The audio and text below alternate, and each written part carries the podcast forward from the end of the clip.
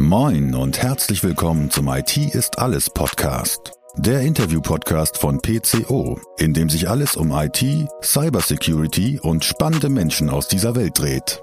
Eure Gastgeber sind Marcel Sievers und Julius Hölche. Viel Spaß!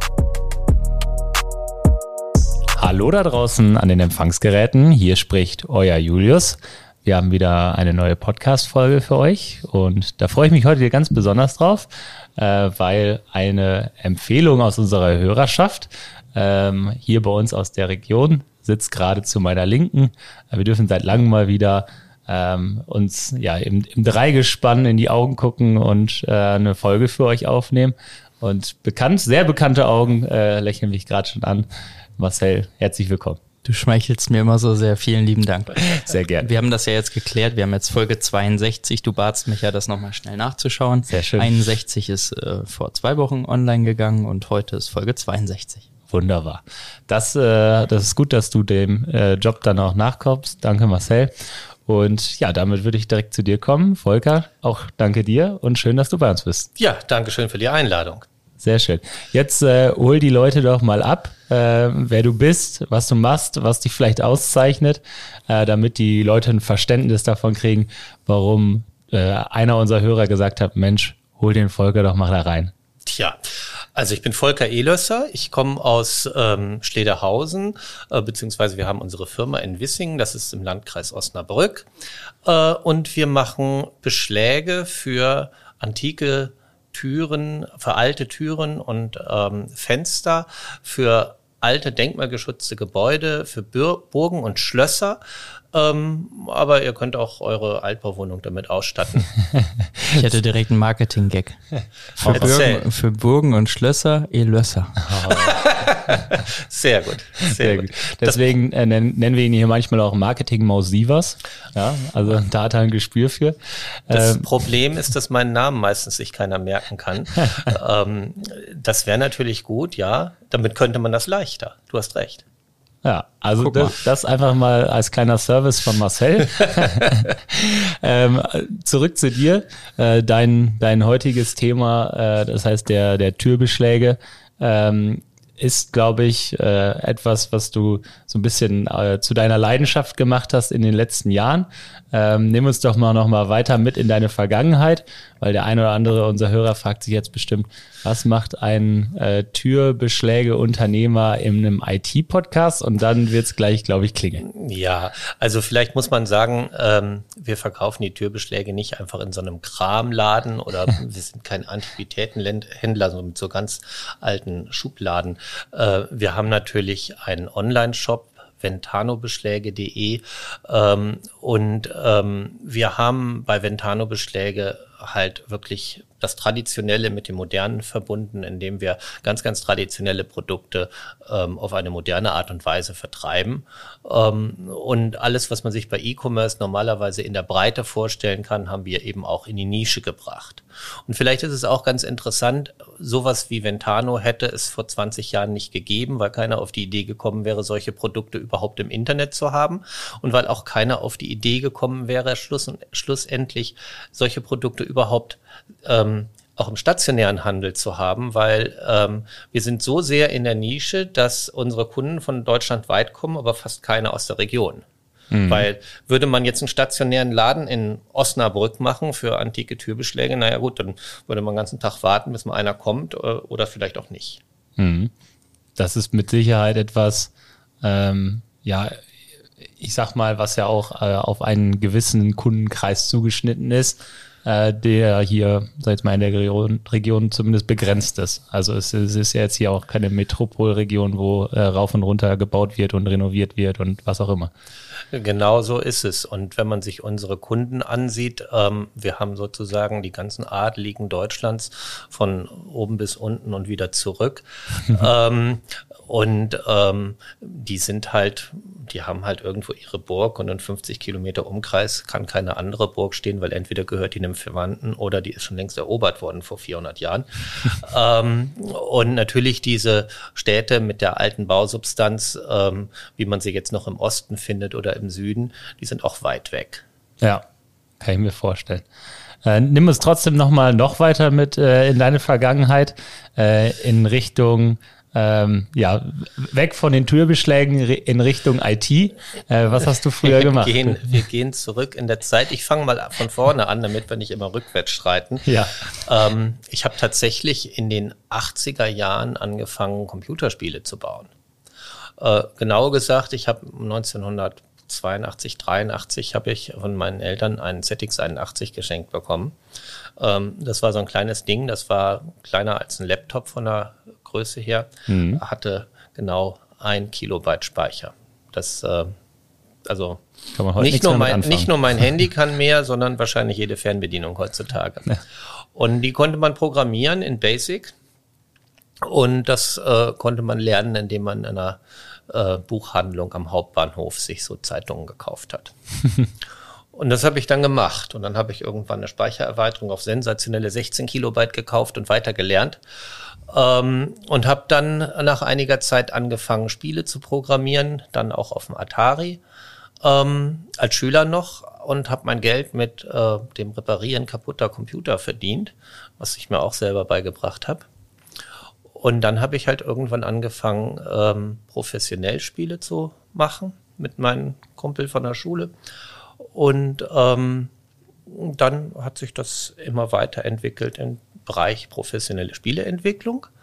Ähm, wir haben einige Hits selber gemacht. Wir haben viel auch Hits anderer aus USA lokalisiert, aus Japan lokalisiert. Wir sind, äh, ich bin dann äh, nach Osaka geflogen, habe dann mit japanischen Teams zusammen deutsche Versionen von japanischen PlayStation-Rollenspielen programmiert.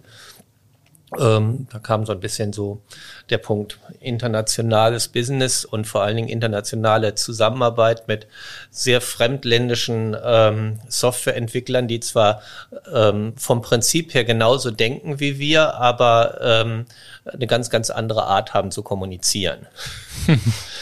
Ähm, ich habe dann, ähm, das war knapp vor 2000, habe ich hm, sage ich mal, eine etablierte Firma für Softwarelokalisierungen gehabt. Ähm, als Subunternehmer von verschiedenen größeren Softwareverlagen. Die sind dann alle irgendwann, ähm, haben dann alle irgendwann ihre Entwicklungen eingestellt. Leider mhm. alle gleichzeitig. Das war so diese Dotcom-Krise. Ähm, danach war es eine relativ schwere Zeit. Ich habe dann ähm, letzten Endes mehr oder weniger alleine ein Spiel programmiert, das erste auf den Markt gekommene Augmented Reality Spiel. Attack of the Killer Virus. Man hat sein Handy in der Hand gehalten, man hat äh, auf dem Handy-Display das gesehen, was die Kamera sieht, aber wir haben noch Killer-Viren, das wäre zu Corona total geil gewesen, aber es war halt 20 Jahre zu früh. ähm, man sah dann in dem Kameradisplay, sah man die Viren und man konnte die Kamera so bewegen, also das Handy so bewegen, dass das Virus im Fadenkreuz war und dann konnte man mit der äh, Touchscreen-Taste auf dem Handy das Virus abschießen. Und ähm, nee, gar keine Touchscreen-Taste, das war eine damals, war da damals eine Tastatur drunter? Da war noch eine Tastatur drunter. Auf jeden Fall konnte man das Virus abschießen mit einer richtigen Taste. Und äh, das lief, lief ziemlich gut. Vor allen Dingen war es das erste, was auf den Markt gekommen ist. Die Jungs von Siemens, die etwas Ähnliches gemacht haben, haben sich total geärgert, weil das, was ich in, äh, mit meinem Praktikanten damals innerhalb von drei, vier Monaten so ähm, hemdsärmlich einfach mal anfangen und einfach mal machen hingebaut habe, haben die irgendwie ein äh, zehnköpfiges Team mit einem Millionenbudget für mehrere Jahre ausgestattet. Und ich war leider schneller fertig, obwohl ich später angefangen habe. ähm, finanziell hat das nicht so viel gebracht, aber es war ein mächtiger Achtungserfolg. Also die Leute, die sich mit dem Thema Augmented Reality beschäftigt haben oder überhaupt mit dem Thema, was kann man mit Handys überhaupt machen, das war damals so ein Symbian-Handy von Nokia, das war das erste, ähm, was sag ich mal, was man richtig programmieren konnte, was nicht so äh, Hüpfspiele aller Space Invaders machen konnte. Und ähm, daraufhin habe ich meinen Laden dann ähm, an Jamba verkauft. Oh, Jamba kennt auch noch vielleicht der ein oder andere groß geworden mit dem Jamba Sparabo. Das ist wahrscheinlich wahr. Die, die Spiele, die du dann äh, programmiert hast, hast du ja jetzt auch schon, da, da liegen ja auch ein paar Jahre, so vom ersten Spiel bis, sei jetzt mal zum Beispiel dem Augmented Reality Game jetzt am Ende. ist ja auch eine interessante Zeit, was so die Möglichkeiten technisch angeht, oder? Also ich kann mir vorstellen, dein erstes Spiel war wahrscheinlich ganz weit davon entfernt, technisch so weit entwickelt zu sein, oder? Also das erste kommerzielle Spiel, an dem ich mitgearbeitet habe, war damals The Great Giant Sisters für Archimedes. Ähm, Great, Great Giana Sisters wurde vorher für C64 und Atari und Amiga gemacht. Ähm, ist ein sehr bekannter Spielehit geworden. Ähm, und die damaligen Entwickler haben gesagt, wir wollen jetzt eine Konvertierung auf dem Archon Archimedes haben. Der Archimedes war ein, ähm, sag ich mal, ein Nischenprodukt. Irgendwie hatte ich immer schon ein Faible für Nischenprodukte. War ein Nischenprodukt, der hatte, war total geiles System, hat sich aber irgendwie nie durchgesetzt, weil es kam aus England. Ähm, England war halt Grund irgendwie, genug. ja, England war halt irgendwie nur so die spleenigen Leute, äh, aber eben die hatten anders als die Amerikaner nicht so richtig die Marketingmacht. Mhm. Und äh, wir haben an den Archimedes geglaubt, weil wir einfach gedacht haben, es war ein besseres System als die anderen Heimcomputer, die auf dem Markt waren, also namentlich Amiga oder äh, Atari ähm, haben dann Genesis das auf den Archimedes fertig portiert. Das Spiel war komplett fertig. Und dann hatte ähm, der Publisher ein Problem mit Nintendo, weil das Genesis, das, das Originale auf dem Amiga, ähm, so sehr ähnlich wie Mario Bros. war und auch noch der Name natürlich Sisters, Brothers und noch einer italienischen Person, ähm, zu mhm. ähnlich, dass dann die Richter gesagt haben, nee, mh, hm, tut uns leid, das müsst ihr jetzt aufhören mit äh, zu verkaufen.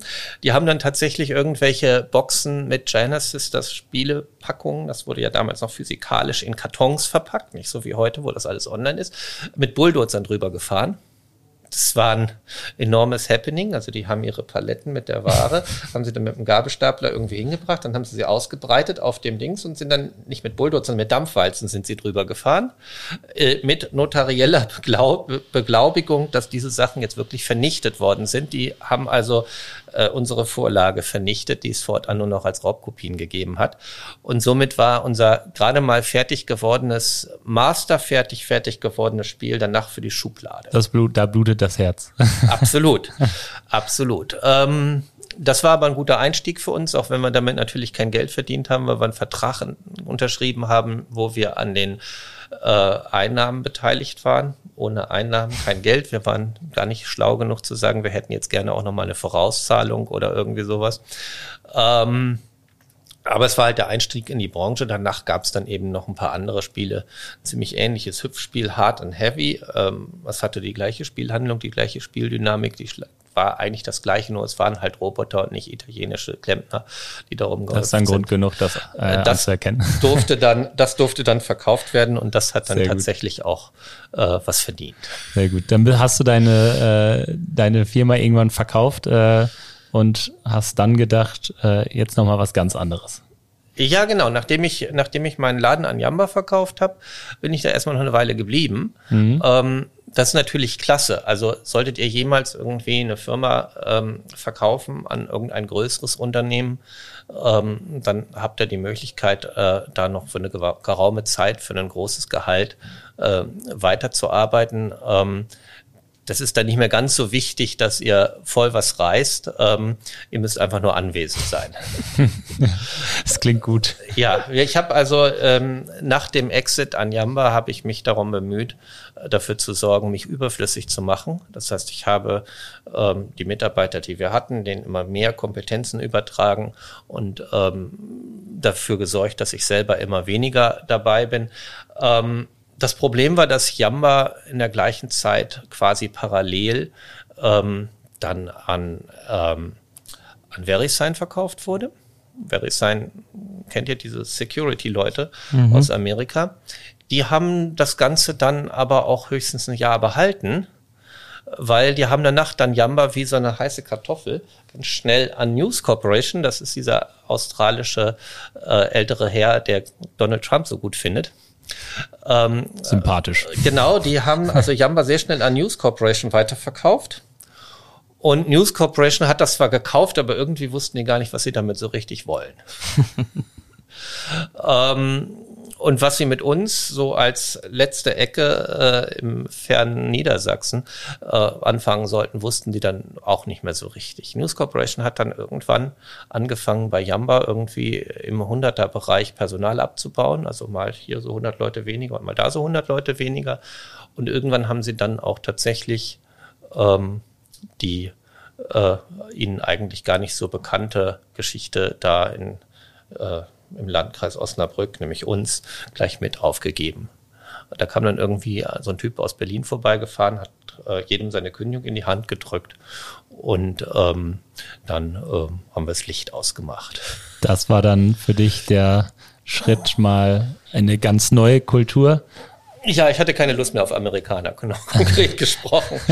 ähm, ich äh, habe gedacht, jetzt muss ich mal das Gegenteil tun, nachdem ich vorher mich mit Amerikanern rumgeärgert habe und ähm, bin dann ähm, am weitesten entfernt von Amerikanern gegangen. Ich bin äh, nach Nordkorea gegangen.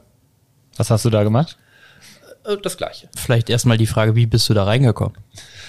ähm, ja, ist nicht ganz einfach. Also ähm, Flugticket kaufen reicht nicht. Ich habe konkret gesprochen, ähm, Kontakte gesucht mit Leuten, die schon da waren, weil man braucht immer einen Weg, wie man, also man braucht immer einen Türöffner und die Türen kann man am einfachsten von innen öffnen. Ich habe dann tatsächlich einen ähm, ähm, Mann gefunden, äh, der für die Schweizer Firma ABB dort war, äh, um Atomanlagen zu bauen. Ähm, sehr sympathischer Herr, äh, Felix Abt, ähm, der ähm, also Leichtwasserreaktoren wollte er bauen. Ähm, und die Koreaner hatten da auch ein relativ großes Interesse dran, wie man sich denken kann. Äh, der hat mich dann eingeladen. Und ähm, so habe ich mir dann das Land von innen angucken können und ich habe mir das Land dann auch auf eine Weise angucken können, wie Touristen und Journalisten es eher nicht sehen können. Und ähm, Gut, da sind dann ein paar Reisen gefolgt. Das war auch, diese Reise war eine ganz normale private Reise, Interesse halberweise. Ähm, und irgendwann habe ich halt gesagt, jetzt habe ich nichts mehr zu tun, ähm, weil die Amerikaner wollen mich nicht mehr. Ähm, dann bauen wir mal eine Firma, die Software-Outsourcing macht in Nordkorea auf. Die Kontakte habe ich dann ähm, damals auch über den Felix und äh, dann später über die European Business Association ähm, erhalten. Ähm, und da gibt es also, damals gab es das schon, inzwischen sicherlich noch viel mehr. Da gab es also so einige IT-Firmen mit Hunderten von Programmierern, die Interesse daran hatten, Kontakte ins Ausland zu gewinnen. Mhm. Das heißt ganz konkret, ihr habt quasi auf Projektwunsch äh, Software gebaut mit eurem Entwicklerteam in, in Nordkorea. Was äh, was war der Vorteil, den ihr vielleicht äh, aus der Lokalität heraus hattet, äh, um das zur Verfügung zu stellen? Und was, wo gab es vielleicht auch äh, Schwierigkeiten? Naja gut, wir hatten zwei Vorteile. Das eine war natürlich die Diskretion. Äh, man konnte ganz sicher sein, dass wenn man irgendwelche Dinge, die nicht unbedingt nach draußen dringen sollen, machen will, dass man sie dort, ähm, also die haben stillgehalten und äh, die sind auch nicht zur Konkurrenz gegangen. Mhm. Das andere war natürlich eindeutig ein Kostenvorteil. Also Software entwickeln in einem Land, was so abgeschottet ist, ähm, man äh, zahlt deutlich weniger für die Programmierstunde, als man es überall sonst auf der Welt tut, hat allerdings den Nachteil, dass man dann ein wenig mehr, sag ich mal, administrativen Overhead hat. Mhm. Und der administrative Overhead war dann in deiner Rolle so als Projektmanager äh, die sag ich mal, das Ganze zu übersetzen, Kundenanforderungen zu deinen genau. nordkoreanischen Kollegen. Genau, also das, äh, ich habe dann äh, interkulturelle Unterschiede administriert und, und interpretiert äh, und natürlich auch einfach tatsächlich die Kommunikation mit den Kunden persönlich also, gemacht.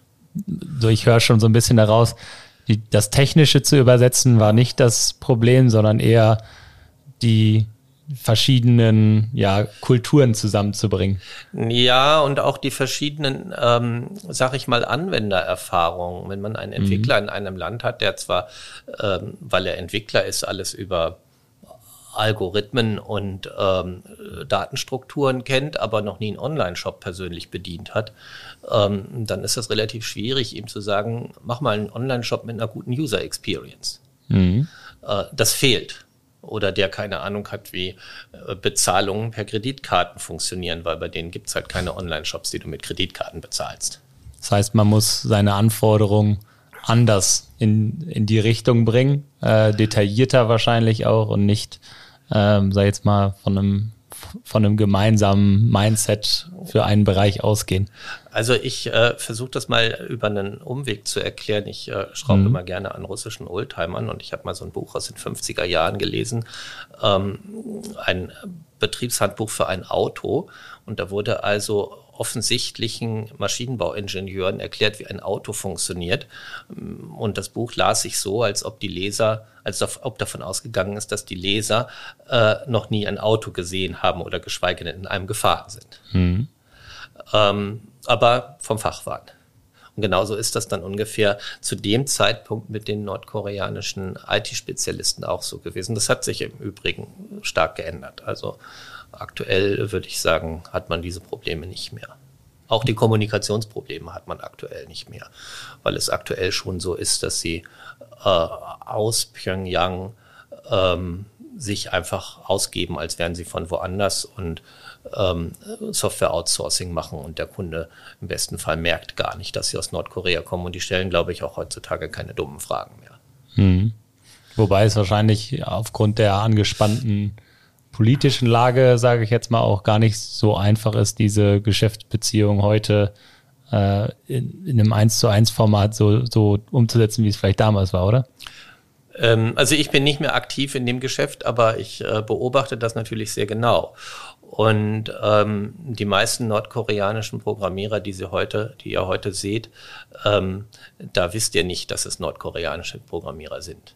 Mhm. Also sie haben einen LinkedIn-Account und äh, sie haben angeblich auf einer chinesischen Universität oder auf einer russischen Universität studiert. Äh, sie haben eins zu eins russische oder chinesische Namen.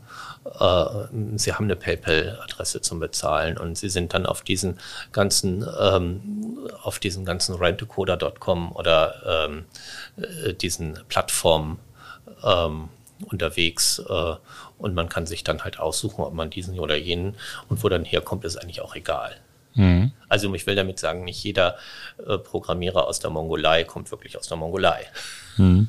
Äh, spannende also so Anonymität, die es dann mittlerweile in den Bereichen gibt äh, und ja auch natürlich eine, eine Frage immer der Seriosität, wenn man das gar nicht am Ende des Tages zuordnen kann, wer da jetzt wirklich dahinter sitzt gerade wenn man jetzt mal an, an unseren Fachbereich denkt, äh, wo es um vielleicht sensible Security-Informationen gibt, die man vielleicht auch hier und da outsourcen muss an Partner, um spezielles Know-how äh, also, einzukaufen. Ich würde, wenn man von so einem, wenn man äh, Developer von so einer Plattform engagiert, ähm, würde denen keine realen Daten geben, auch äh, insbesondere keine sensiblen, aber auch sonst keine. Ich würde denen auch keinen Zugriff auf Server geben, die ähm, die äh, irgendwie live mit dem Internet verbunden sind.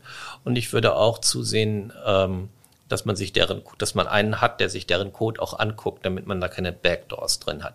Mhm. Äh, also bei uns ist das tatsächlich nicht passiert, aber was schon passiert ist, ist, ähm, dass ähm, auf irgendwelchen Wegen Daten von Kunden äh, zu Werbezwecken gebraucht worden sind. Also nicht von, nicht von Ventano, sondern von früher mal äh, habe ich das erlebt, dass äh, irgendwie Leute angeschrieben worden sind, ähm, die ähm, von den Developern direkt angeschrieben worden sind, ob sie nicht was developen wollen, ähm, wo man aber im Prinzip nur, äh, ähm, wo man im Prinzip ein Outsourcing-Deal für jemanden gemacht hat und dann wurden die Leute direkt kontaktiert. Also nehmt, nehmt mal an, ihr habt eine Softwarefirma, äh, die macht für einen Kunden etwas und euer muss nicht nordkoreanischer sein, euer indischer, mongolischer oder chinesischer äh, Outsourcing-Developer kontaktiert irgendwann den Kunden direkt und sagt, guck mal, da habt ihr jetzt hier bei Firma PCO ein Projekt ähm, äh, gekauft, das habe eigentlich ich gemacht. Ihr könnt es auch direkt von mir haben, kostet euch die Hälfte. Mhm. Okay, verstehe. Ja, das passiert. Ja, Marcel, bei uns, äh, wenn wir uns ja mal so ein bisschen auf unsere Branche und heutige Lage äh, beziehen, würde ich sagen, äh, also Outsourcing findet nach wie vor ganz, ganz viel statt. äh, weil es auch gar nicht anders geht, weil sich nicht jeder Mittelständler ähm, mal ein paar Analysten hinsetzen kann, um zum Beispiel seine Security-Events äh, dauerhaft zu monitoren. Ähm, und es wird auch viele in Asien und Co. geben, die das ähm, jetzt mal über namhafte Hersteller auch für einen machen, aber äh, die Gestaltung ist schon noch eine andere als in der, als in der äh, Entwicklung, Softwareentwicklung, würde ich sagen, oder? Also auf jeden Fall ist es so, dass wir, wenn wir über security-relevantes Outsourcing sprechen, da häufig ähm, noch mehr Kontrollinstanzen hinter haben. Man kann sich zwar nie sicher sein, also ähm, auch das äh, kann natürlich bei jedem Unternehmen, was ein solches, einen solchen Service ähm, anbietet und das vielleicht auch global aufgestellt ist, mit zigtausenden Mitarbeitern kann es immer welche geben, die vielleicht unter einem anderen Deckmantel dort arbeiten. Deswegen mhm. äh, gibt es natürlich zig Verträge, das abzusichern, aber man kann sich nie ganz aber sicher sein. Aber meine Erfahrung, meine Erfahrung ist, ähm, Verträge sind wirklich nur im besten Falle ein Stück Papier und im schlechtesten Falle eine Datei. Ähm, ob du, wenn du den Le die Leute gar nicht kennst, gar nicht wissen, ob die Adresse stimmt, gar nicht überprüfen kannst, dass es diese Firma wirklich gibt oder äh, der gibt sich als chinesischer Student aus und der ist wirklich gut. Also das muss man da nicht falsch sehen. Die Leute sind wirklich gut. Aber wenn du so einen chinesischen Studenten hast und der hat einen Namen wie äh, Klaus Meyer auf Chinesisch, Entschuldigung, Klaus, ähm, also der hat einen Namen wie äh, Hans Möller auf Chinesisch, ähm, dann weißt du halt nicht, ob es nicht im Land auch noch 100 andere Hans Müllers gibt und ob das wirklich der Hans Müller ist, für den er sich ausgibt. Wenn du mit dem jetzt einen 20-seitigen Vertrag mit einem NDA und ähm, äh, Vertragsstrafe und was weiß ich was machst, unterschreibt der blind, das ist dem völlig egal. Aber versuch dann mal, wenn er wirklich mal äh, deine Regeln gebrochen hat und irgendetwas getan hat, was du nicht möchtest, versuch ihn mal darauf zu verklagen. In China mit einem Namen wie tausend andere Chinesen. Gelingt dir nicht. Braucht man eigentlich gar keinen Vertrag zu machen, kann man sich wirklich sparen. Das Einzige, was du machen kannst, ist, äh, du musst zusehen, dass die Leute, die für dich Arbeit machen, gar nicht die Daten bekommen, die sie missbrauchen können. Wenn sie Code produzieren, und der Code ist vernünftig, da können sie nichts mit tun. Aber ich würde denen zum Beispiel niemals ähm, Kundendaten mit Kundenadressen äh, und Kunden-E-Mail-Adressen als ähm, Testdaten oder zum, zum Entwickeln geben. Also würde ich äh, einen Entwickler haben, der weit weg ist, den ich nicht persönlich kenne und wo ich gar nicht weiß, ob es den wirklich gibt, dann würde ich da nicht sagen, hier ist unsere komplette Datenbank, mach, mach damit, was du willst, entwickel mir meine Software. Das ist, ähm, kann dann passieren, dass er mh, hm, für irgendeinen ganz anderen Kunden hinterher Massenaussendungen an Spam verschickt, an eben diese E-Mail-Adressen, weil er sie gerade hat. Oder sie im Darknet an jemanden verschickt, der ihm 10 Cent pro gültige E-Mail-Adresse mit Namen gibt, damit die dann irgendwie, keine Ahnung, was kaufen dürfen. Blaue Pillen.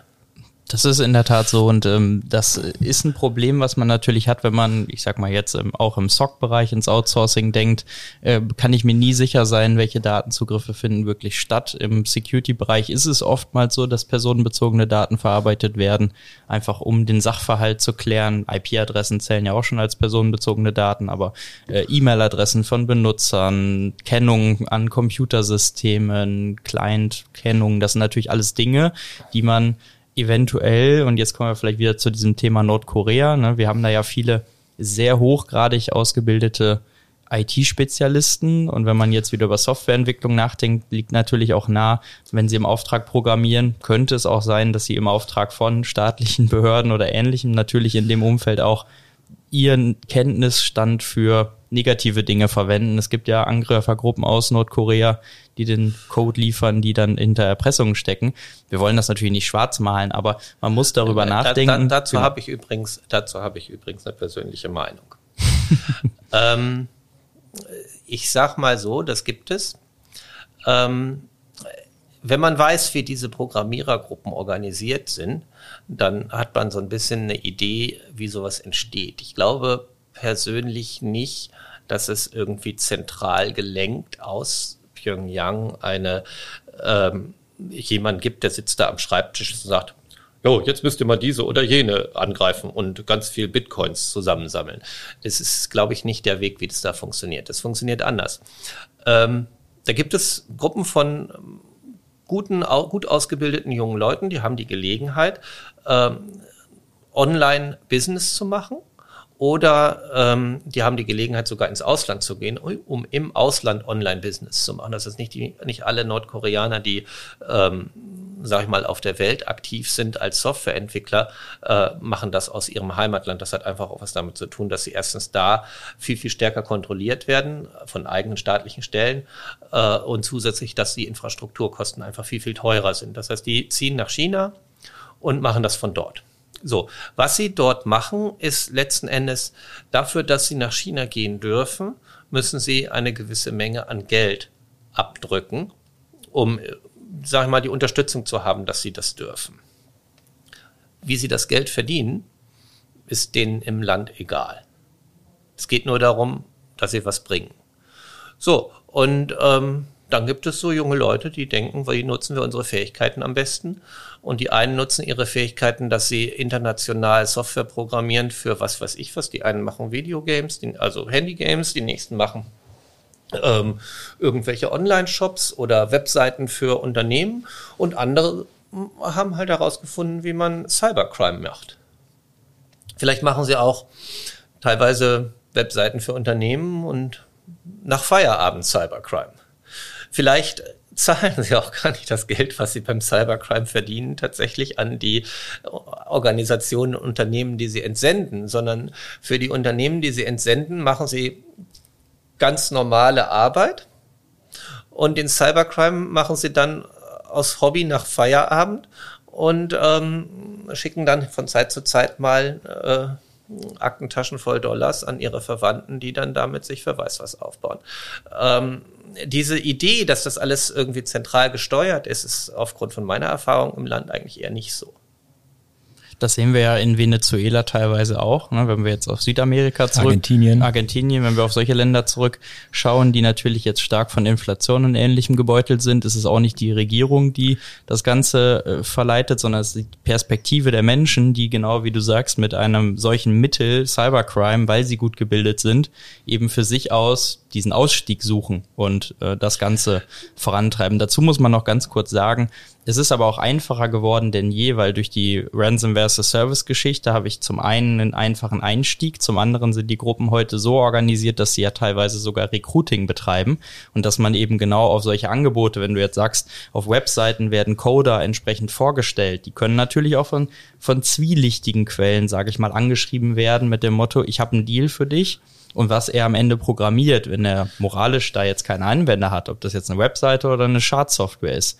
Das ist ja wieder so ein persönliches Angebot, was man jemanden unterbreitet und wo er natürlich entsprechend Ja sagen könnte. Ja, wir, wir haben natürlich bei nordkoreanischen Programmierern zwei Punkte. Erstens ist es äh, moralisch nicht verwerflich, äh, dem Kapitalismus zu schaden. Ähm, zweitens, äh, obwohl man natürlich gerne das Kapital in der eigenen Tasche hat, äh, ohne Frage. Äh, das ist dann so der Widerspruch in sich.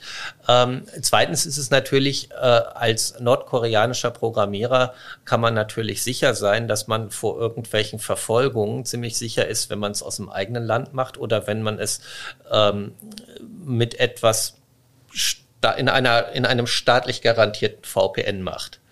Ähm, da kann nicht irgendein Internet-Service-Provider kommen und sagen, ah, ja, ja, klar, der was. Ähm, das passiert nicht. Es ist halt geduldet äh, in dem Zuge natürlich auch, was sie machen. Und ich meine, diese Verbindung von einzelnen Hackergruppen zu staatlichen Organisationen gibt es ja auch nicht nur in Nordkorea, das sieht man ja auch in, in anderen Ländern. Jetzt mal, dass es diese Duldung dort gibt.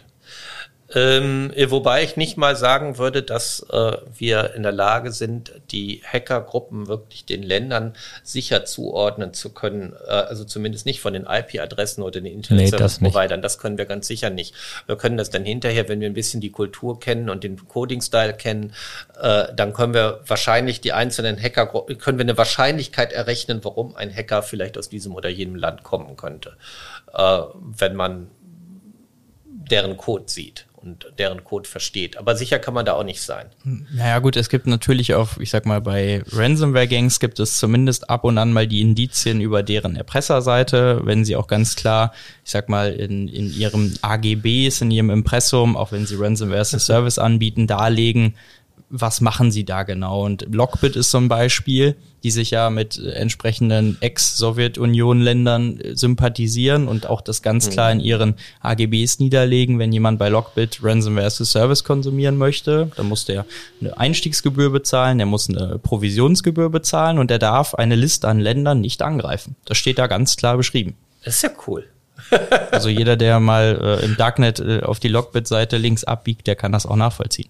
Ja, ja gut, die Wahrscheinlichkeit, dass Nordkoreaner angegriffen werden als, äh, als Target vom Ransomware ist äh, relativ gering. Also das funktioniert halt nicht dadurch, dass deren Internet, also dass im Land das Internet ja komplett disconnected ist von der, Outside, von der Außenwelt und ähm, die Bereiche, die mit der Außenwelt internetmäßig verbunden sind, sind halt physikalisch nicht mit dem Inland verbunden, dass das nicht passieren kann. Was äh, halt ich damals selber miterlebt habe, ist, dass bei uns ähm, damals in der Firma ähm, äh, ähm, Schad-Trojaner ähm, kursiert haben, die tatsächlich äh, entwickelt worden sind vom israelischen Geheimdienst, um den Iran anzugreifen. Die hatte ich persönlich auf meine Memoristik. ähm, obwohl ich nicht niemals im Iran war und ich weiß nicht, wer im Iran gewesen war, aber bei uns in der Firma hatten man hat halt viel mit Memory Sticks gearbeitet, weil man eben das war Sicherheitskonzept. Mhm. Und dieser Stuxnet-Virus, mhm. äh, ich weiß nicht, ob ihr ihn noch kennt, ja. war damals recht bekannt geworden, äh, der kursierte bei uns überall und zwar zu einer Zeit, als der Stuxnet-Virus noch nicht bekannt war im Westen da hatten wir den schon überall. Und jeder, irgendwann habe ich gesagt, was passiert denn hier? Hier wird auf meinen Memory-Stick geschrieben. Warum? Und dann habe ich das tatsächlich herausgefunden. Ich wusste bloß nicht, wie das Ding heißt. Und dann habe ich irgendwie ähm, zwei, drei Monate später von dem Stuxnet-Virus ähm, gelesen. Dann habe ich mir irgendwie dann tatsächlich dafür einen Viruschecker geholt, der das schon erkennen konnte und er hat es erkannt. Da waren wir First Mover Advantage sozusagen. Ähm, ich weiß nicht, ob man damit nicht vielleicht auch ähm, äh, koreanische Atomanlagen hätte ausschalten können, wenn sie mit den iranischen äh, kompatibel gewesen waren. Keine Ahnung. Auf jeden Fall äh, haben sich in ähm, Gegenden, die nicht vernetzt sind, äh, gibt es andere Übertragungswege. Würdest du denn sagen, dass du persönlich mit deinem Namen irgendwo im Visier von gewissen Behörden oder Ländern immer noch bist? Weil wenn man jetzt auf diesen Vorfall zurückdenken würde, würde man ja schon meinen, die kannten ich dich. glaube nicht mehr. Äh, wobei meine Frau hat kein Visum für UK bekommen. Ähm, ich habe nicht versucht, ein Visum für USA zu bekommen. Ich denke, ich werde das die nächsten Jahre auch eher nicht versuchen. Ähm, mir sind schon so diverse Dinge aufgefallen, dass, äh, denke ich mal, westliche Dienste versuchen, versucht haben, damals, als ich häufiger da war. Ich war jetzt seit Corona natürlich nicht mehr da, weil die Grenzen zu sind. Ich war ein Jahr vor Corona, war ich das letzte Mal da, aber eigentlich nur, um meine Freunde wieder zu treffen und gut essen zu gehen. Ähm, aber so an die Zeiten, als ich häufig da war, bin ich ziemlich sicher, dass die westlichen Dienste mich schon beobachtet haben. Also da gab es auch so einige Vorfälle, wo ich dann da ziemlich sicher sein konnte. Vielleicht nochmal als, äh, als letzten Punkt äh, auf deine heutige Zeit wieder äh, zurückgespielt. Ähm, du hast gesagt, äh, Türbeschläge, das ist äh, ja, genau, wir, wir, wir müssen auch wieder zu Ventano kommen, ja. wie ist äh, wie, wie ist das überhaupt entstanden, dass du dann gesagt hast, Mensch, was ich immer schon mal machen wollte, war ein Online-Shop für Türbeschläge? Ähm, ja, es ist ähm, vielleicht so ein bisschen ähm, ein, mag man jetzt nicht so direkt glauben, aber so ein Relikt aus der Jamba-Zeit. Ich hatte damals bei Jamba äh, für, für, um Praktikanten unterzubringen, eine Eigentumswohnung gekauft auf Firmenkosten. Das habe ich dann ja mit der Firma mitverkauft und irgendwann kamen sie dann und haben mich dann in Pyongyang angerufen und haben gesagt, wir haben übrigens noch eine Eigentumswohnung in Schlederhausen. Wir wissen gar nicht, was wir damit machen sollen. Ich gesagt, ja, weiß ich auch nicht, für 10.000 Euro kaufe ich die wohl. Und dann habe ich äh, lange nichts von denen gehört und irgendwann kontaktierte mich dann ein Notar, der wollte mit mir einen Termin machen. Ich habe gesagt, für was? Ja, sie wollten doch diese Wohnung kaufen. Ah, ja, ja, ja. Ja, gut, dann kaufe ich die halt. Ähm, ich habe dann also diese Wohnung gekauft ähm, und äh, für 10.000 Euro. Das äh, Guter würden Deal. heute würden heute Leute Tränen in den Augen für bekommen. ähm, und bin dann, nachdem unsere Tochter äh, auf dem Weg war, äh, geboren zu werden, von äh, Pyongyang mit meiner Frau nach äh, Schlederhausen gezogen, in diese Wohnung. Ähm, und dann habe ich irgendwann angefangen, dieses Haus umzubauen und ich brauchte Fenster. Und weil ich gerade nicht mehr so viel Aufträge hatte, weil ich ja nicht mehr vor Ort war, ähm, habe ich dann angefangen, äh, Fenster zu bauen zu lassen, zu importieren. Habe dann die Fenster bei uns im ganzen Haus umgetauscht und habe dann irgendwann festgestellt, es wäre ja auch noch cool, wenn ich noch Fenstergriffe hätte. Und dann haben wir letzten Endes, das war 2014, einfach mal uns eine Palette äh, nachgefertigte historische Fenstergriffe über Alibaba in Indien bestellt. Ähm, die haben wir dann erst an unser eigenes Haus dran geschraubt und den Rest auf Ebay verkauft.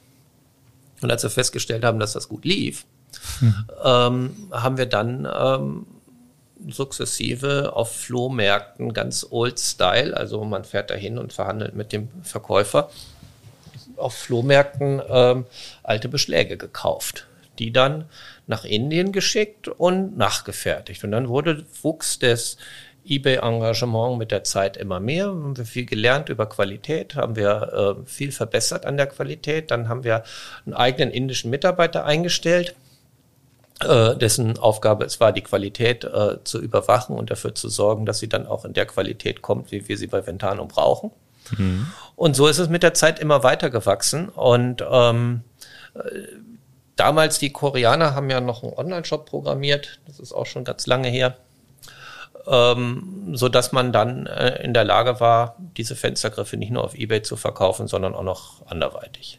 Wie viele ähm, Beschläge habt ihr so auf den Flohmärkten gefunden, die ihr, ihr jetzt im Online-Shop anbietet? Also wir sind jetzt, ähm, ich würde sagen, wir haben einige hundert Produktcodes, ähm, also Produkte, die wir dann in vielen verschiedenen Farben haben. Mhm. Und ähm, wir stellen die verschiedenen Griffe und Langschilder, also die Schilde, Langschilde sind das, was du an die Tür schraubst, mhm. miteinander ähm, frei zusammen, sodass wir aktuell auf ungefähr 50.000 Produkte, also 50.000 unterschiedliche Produkte in unserem Online-Shop kommen, mhm. ähm, die wir äh, dann aus unserem Lager äh, direkt beliefern können. Und wir mhm. haben eigentlich das meiste haben wir auch in solchen Stückzahlen da, dass man damit auch ein kleines Schlösschen ausstatten kann. Also wir haben ein ziemlich großes Lager. Mhm. Wie hast du das Thema äh, IT-Sicherheit und Informationssicherheit mitgedacht, als du dann äh, natürlich auch mit ein bisschen IT-Vergangenheit äh, in so ein neues Business gegangen bist und einen E-Commerce aufgebaut hast? Wir haben ja glücklicherweise, wir haben ja glücklicherweise ähm, warte mal, ähm, eine Zielgruppe, ein Markt, der nicht so, ähm, sag mal, die Leute, die bei uns kaufen, sind zumindest schon mal nicht so, dass sie einen die ganze Zeit bescheißen wollen. Ich muss mich einfach bei unseren Kunden bedanken. Wir haben wirklich klasse Kunden und wir haben nicht dieses Hauen und Stechen, was man vielleicht sonst so im Online-Bereich hat. Ähm, natürlich muss man sich bei der IT-Sicherheit auf äh, die klassischen Dinge, also da muss man halt Leute haben, die sich damit auskennen und die müssen dann eben dafür sorgen, dass eben auch die potenziellen Schwachstellen ähm, getestet werden. Das ist klar. Machst du es noch selber in dadurch deine das mal Entwicklung. Ich mache die, ich mache äh, tatsächlich das Coding mache ich nicht mehr selber, aber mhm. ich schreibe selber noch die Konzepte. Mhm. Ähm, wir haben eine starke Integration von unserem Warenwirtschaftssystem, vom Frontend, vom Backend des Shops, wo die Aufträge angelegt werden. Wir können automatisierte Zollerklärungen machen, wenn wir ins Ausland verschicken. Ähm, diese ganzen Konzepte schreibe ich alle noch selber, aber es ist jetzt nicht so, dass ich äh, tatsächlich mich um die Details kümmere. Mhm.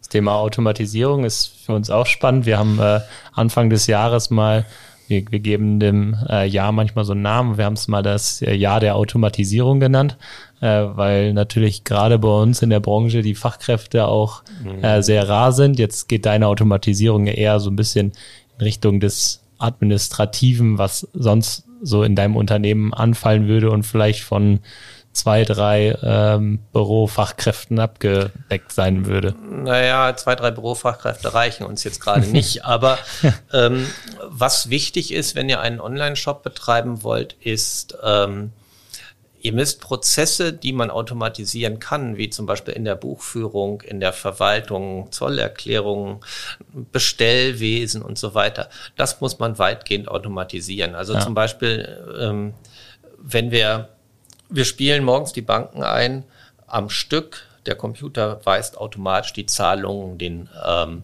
Rechnungen zu. Ähm, das heißt, da muss sich keiner mehr von Hand drum kümmern. Ja. Das würde gar nicht mehr gehen. Da müsste man hunderte von, also zig Leute vereinstellen, die dann immer gucken, ah ja, diese Zahlung könnte jetzt zu der Rechnung gehören. Äh, ich weiß, dass das äh, viele Online-Shops tatsächlich von Hand machen. Mhm. Die haben ein System, das stellt ihre Produkte ein.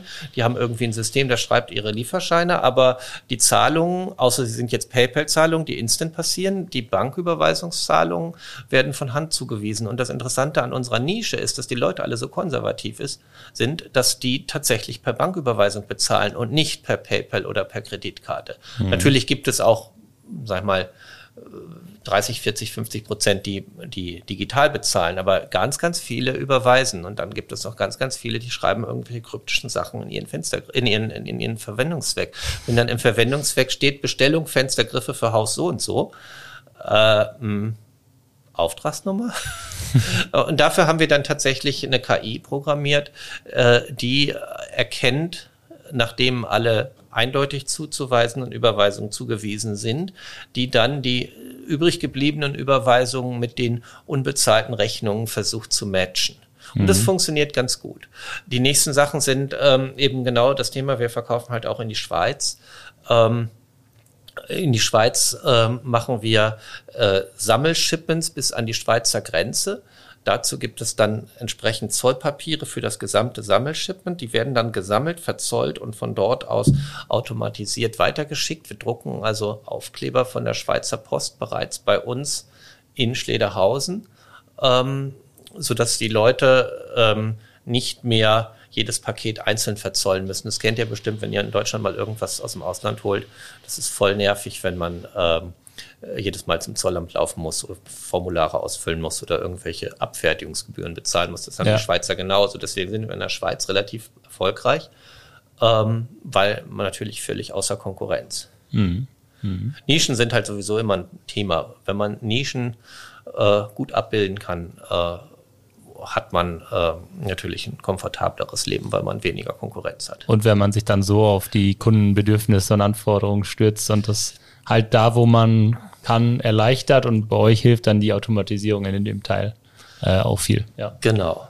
Und im Lager hat man natürlich auch, Lager und Versand hat man natürlich auch viele Automatisierungen. Also wir haben uns unsere Software selber geschrieben, weil wir nicht, ähm, weil wir nicht äh, etwas gefunden haben, was das alles kann, was wir brauchen wäre vielleicht möglich, dass es mit SAP gegangen wäre, aber dann hätte man irgendwie da auch so viel Geld in, ähm, in Veränderungen und, und ähm, ähm, Anpassungen ausgeben müssen. Das hätte man ja.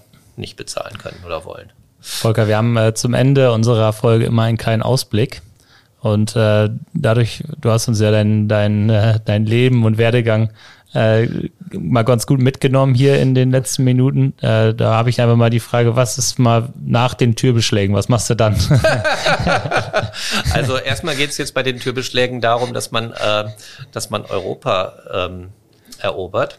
Ja. Ähm, das heißt, wir sind in Deutschland Marktführer äh, in unserer Nische, also nicht bei den Aluminium- und ja. Plastikfenstergriffen, sondern eben bei dem, was uns ausmacht, sind wir Marktführer. Ich denke, das werden wir auch nicht großartig verteidigen müssen, weil da kommt jetzt keiner mehr hinterher. Äh, in anderen europäischen Ländern sind wir jetzt gerade erst am Anfang. Frankreich sind wir ungefähr da, wo wir in Deutschland vor zehn Jahren waren. Ähm, da ist noch einiges nachzuholen.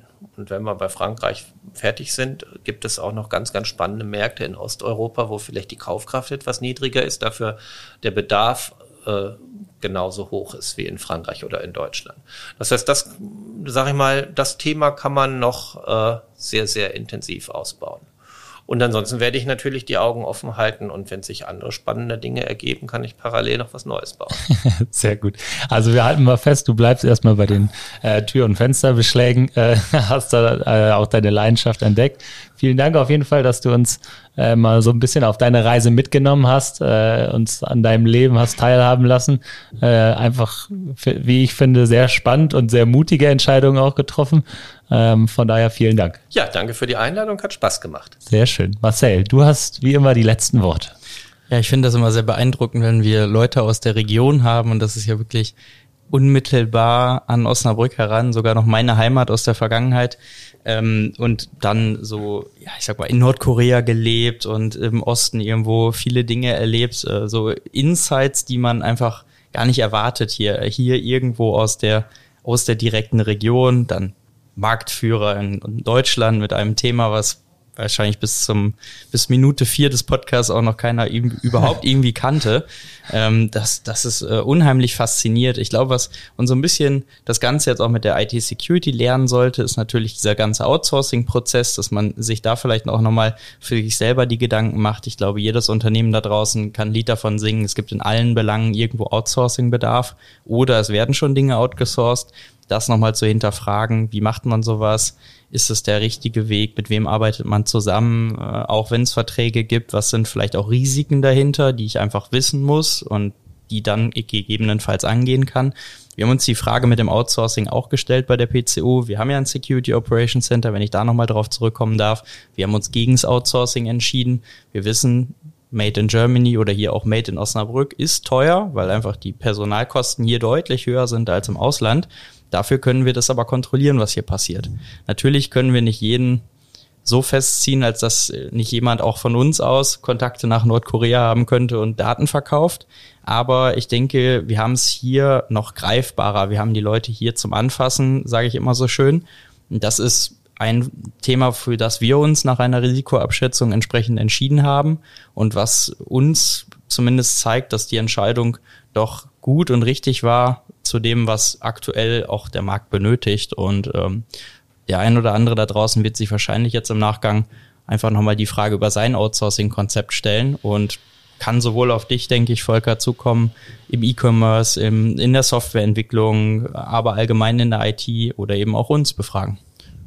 Ja, und ansonsten denke ich, haben wir da auch noch spannende Themen. Gerade wenn wir jetzt Nordkorea angesprochen haben, auf dem Cyber, äh, auf dem Security Kongress haben wir noch viel zu China. Das ist ja auch nochmal so ein kleiner äh, Teaser. Wir haben dann auch noch eine Folge. Bald im Podcast. Bald im genau. Podcast. Seid gespannt. Da geht es auch noch mal ein bisschen mehr um unsere Wirtschaftsbeziehungen zu China und äh, auch IT-Security in dem Aspekt.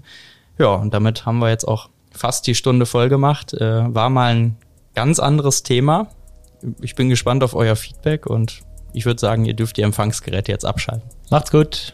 Ciao. Das war der IT ist alles Podcast mit Marcel Sievers und Julius Hölche. Vielen Dank fürs Zuhören. Präsentiert wird der Podcast von der PCO. Die Vermarktung übernehmen Ulf Masseling und Jana Plogmann. Der Schnitt kommt von René von der Haar und die Musik wird produziert von Markus Nögel. Bis zum nächsten Mal.